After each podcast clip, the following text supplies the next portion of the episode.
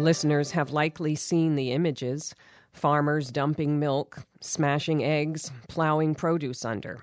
At the same time, in the same country, people line up at food banks, unable to access or afford nutritious food. At the nexus of the health crisis and the economic crisis of COVID 19 is a food crisis, and it's along every dimension, from farm laborers to restaurant workers to hungry people. As with so many things, the pandemic didn't create the problems, but it's making them harder to deny. Ricardo Salvador is senior scientist and director of the Food and Environment Program at the Union of Concerned Scientists. He joins us now by phone. Welcome to Counterspin, Ricardo Salvador. Thank you very much. It's a pleasure to be here.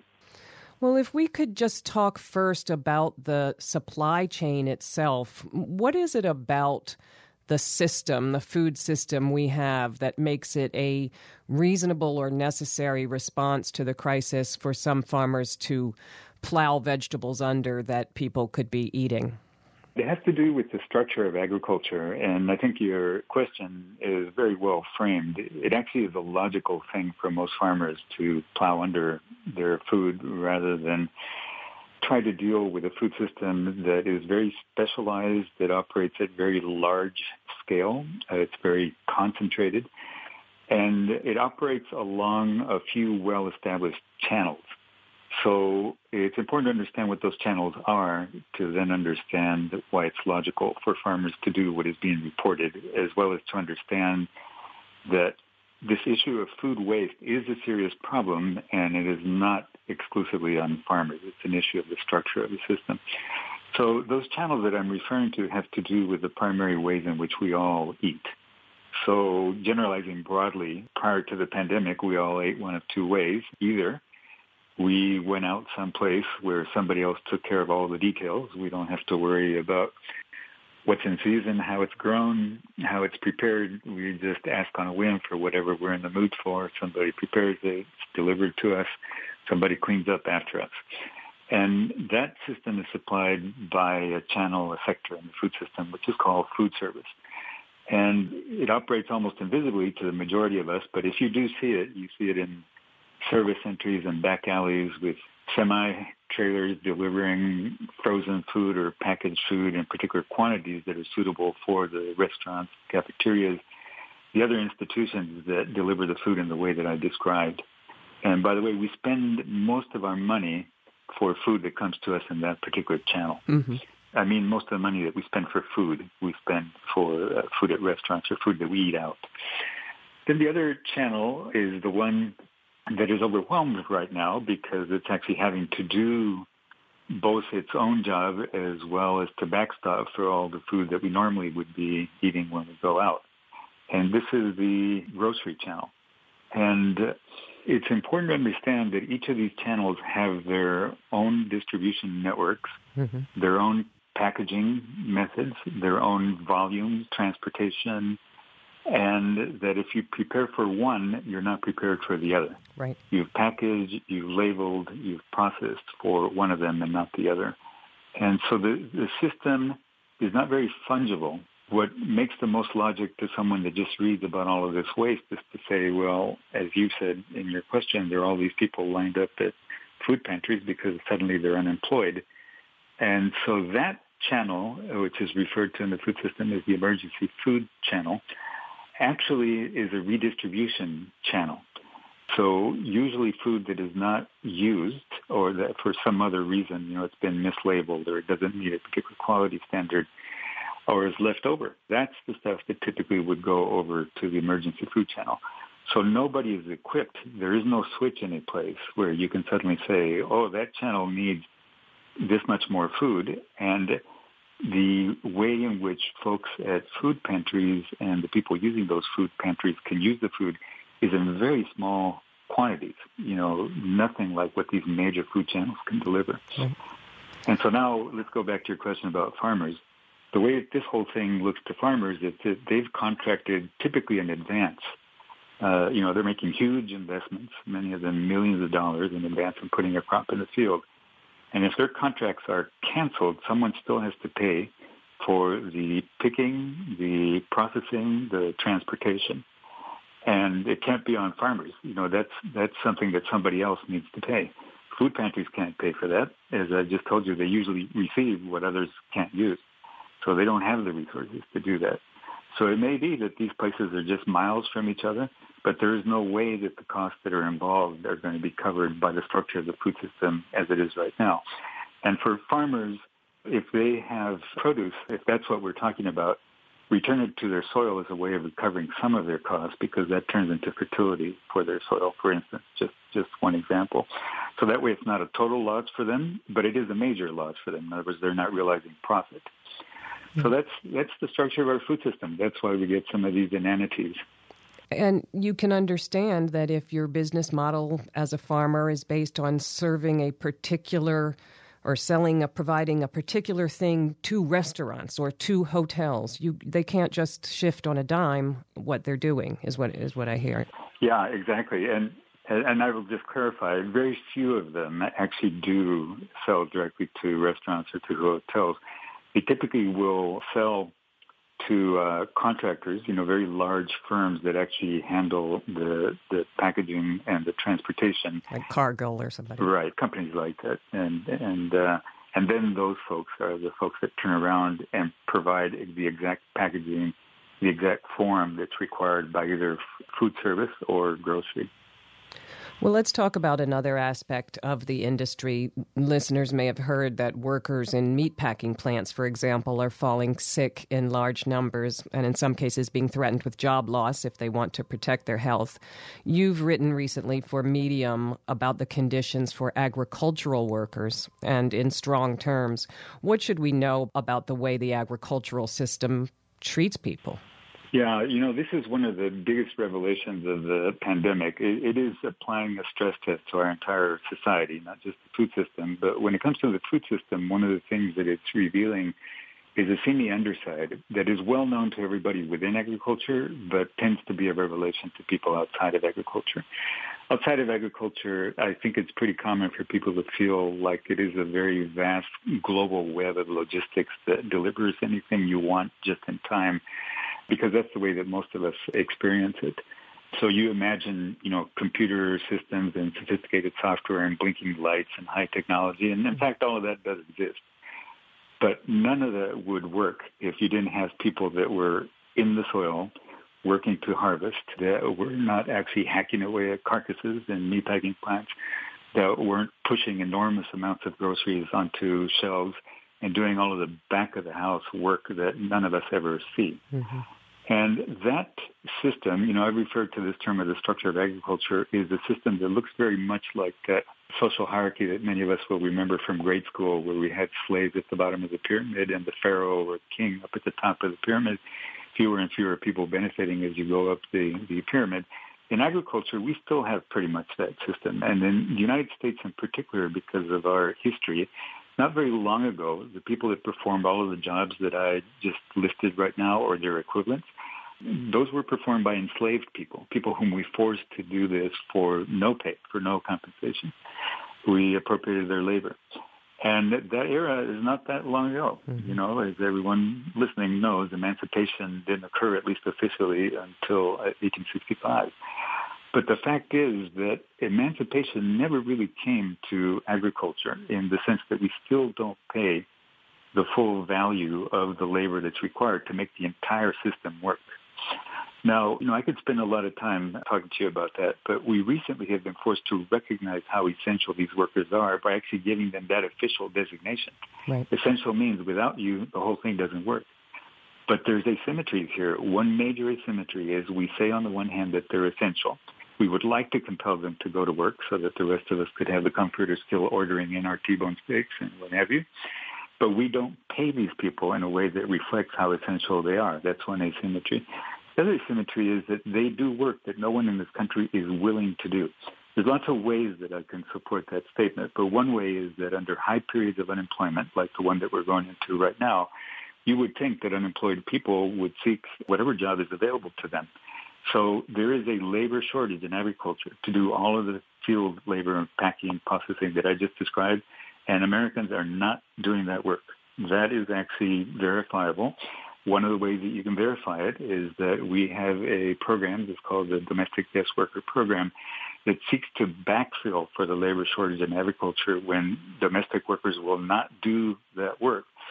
And they are required to show that they've advertised, that they've recruited, that they've done everything possible to hire citizens to do this work. And only when they certify that they can't get enough people domestically to do that work are they then granted an allotment of visas to bring in people from outside the country.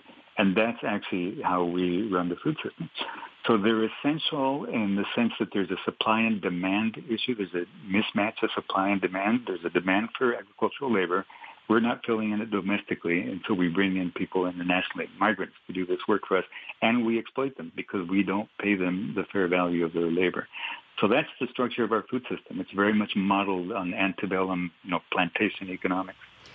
It reminds me also of um, restaurants, you know, the so called tipped wage, so that you can pay someone $2.13 an hour, you know, and that stemming the history of that coming from restaurants, along with the Pullman Porter Company, just not wanting to pay formerly enslaved people, you know, and wanting them to have to rely on tips. And that continues with us today. And every time folks try to get rid of that tipped wage or to raise it, the restaurant industry complains, you know, um, that it, they simply don't. It's another category of person that has been designated essential but expendable, you, you might say. That's it, exactly. And I learned from you that cravenly, the farm industry, those domestic guest workers that you were just talking about, the industry is now trying to cut their wages. Yeah, uh, you know, there's a phenomenon that all of us are observing at the moment that we could make this a political conversation, and, and I will try to steer away from that. But the fact is that policy is involved. And the phenomenon that I'm referring to is the uh, phenomenon that's known typically as the fog of war. When you have a major crisis that is absorbing the public's attention, this is a prime time to try to push through policy goals that normally would just be completely intolerable, unpalatable to the public. And so one of those goals is that in spite of the obviously exploitative nature of the structure of the food system that I've just described to you, major players in the system still want to squeeze more out of that supply chain. And they don't see the workers as people who have the same needs as they and everybody else in this country do to have such things as, for instance, occupational safety standards applied to their workplace, to have health benefits, to have retirement benefits, to earn enough to have dignified livelihood, meaning you can afford decent housing, you can afford to feed yourself and your family. We actually see them as inputs. You know, that's special agricultural language. So inputs is the machinery you need, the tractors and all of that. It's the fertilizers, the seeds that you need and so on. And labor is seen as an input. And the way that you try to uh, fatten up your profits is to cut the cost of your inputs so that you get greater margins. And so this is the policy agenda that is being driven right now under this fog of war underneath the pandemic. The language that the Secretary of Agriculture, who very much backs this agenda, has used that he says that this is wage relief for farmers.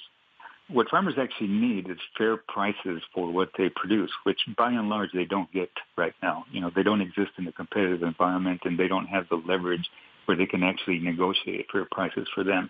But that's actually what they need. If they could negotiate fair prices, they could afford to have it in their economy to pay all of their costs.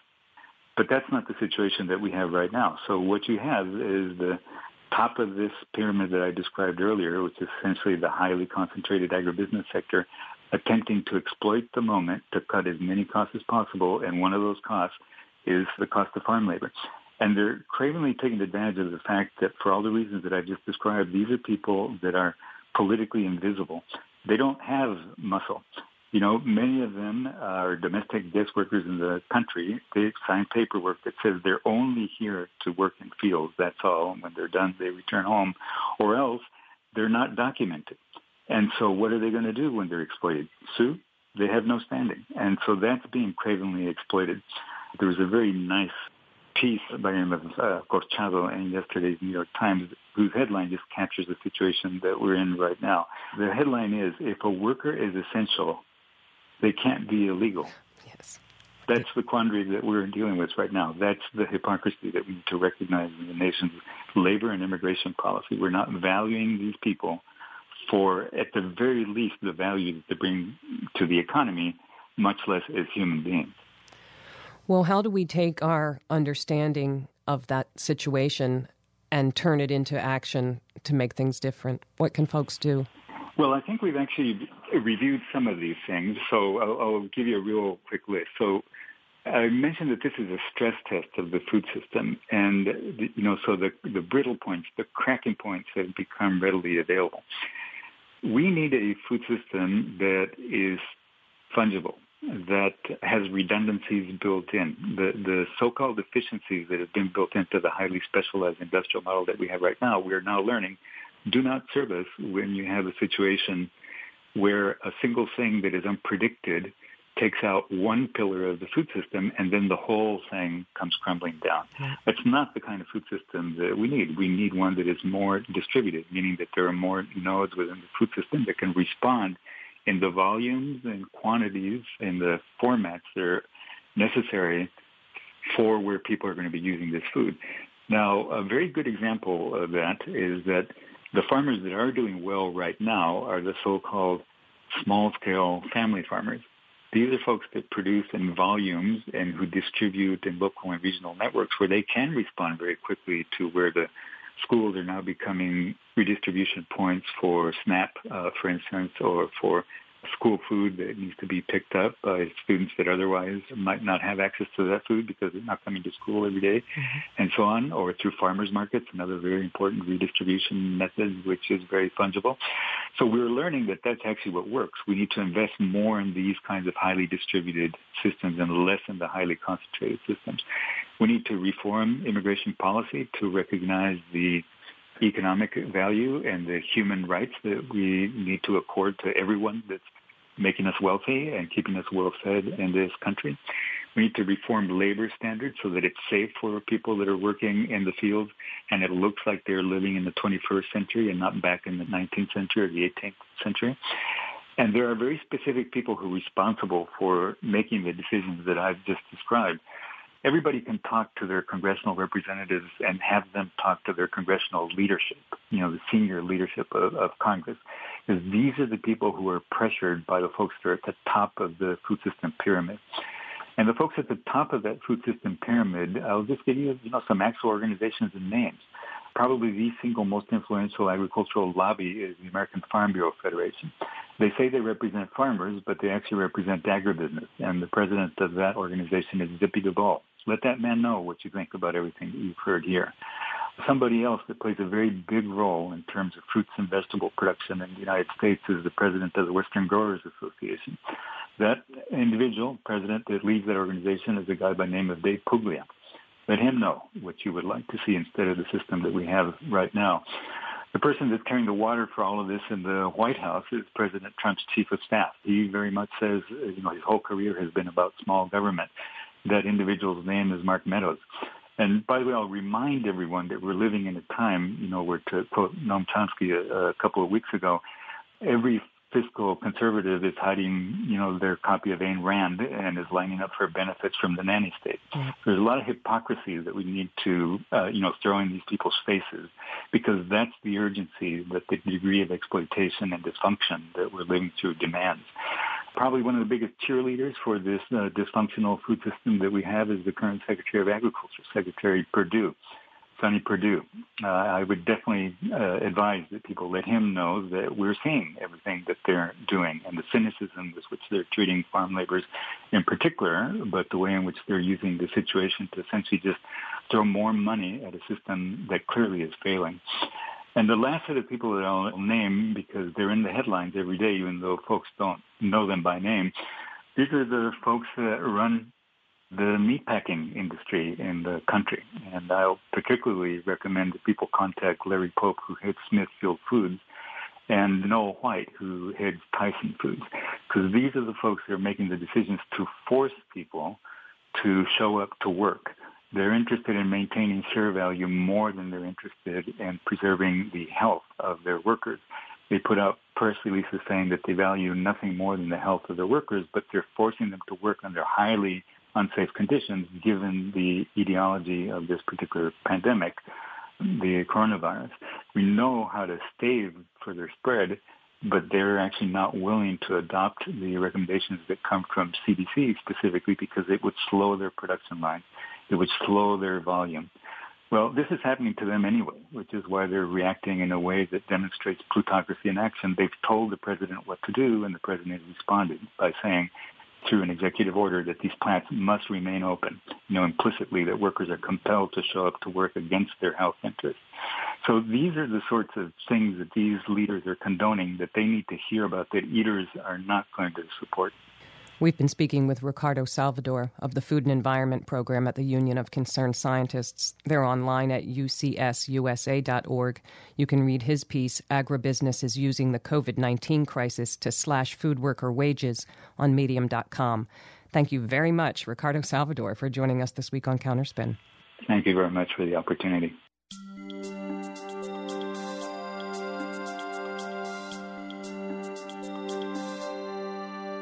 And that's it for Counterspin for this week. Counterspin is produced by FAIR, the National Media Watch group based in New York. If you missed part of today's show or you'd like to hear previous shows, you can find them on fair.org. The show is engineered by Alex Nunes. I'm Janine Jackson. Thanks for listening to Counterspin.